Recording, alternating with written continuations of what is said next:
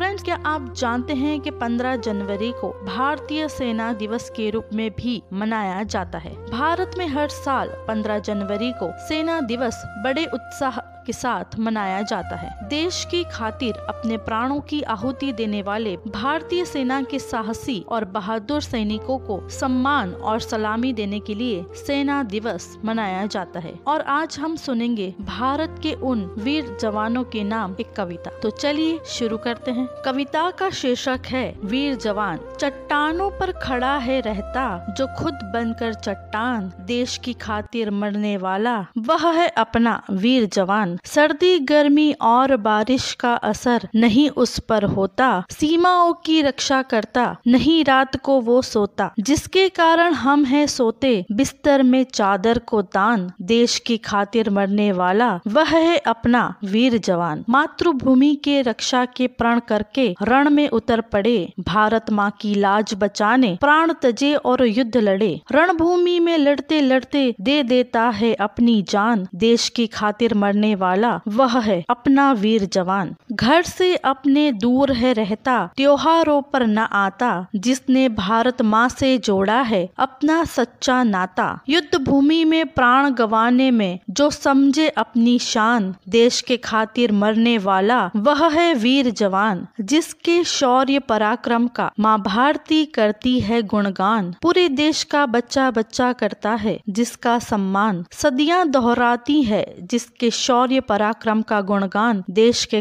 खातिर मरने वाला वो है वीर जवान।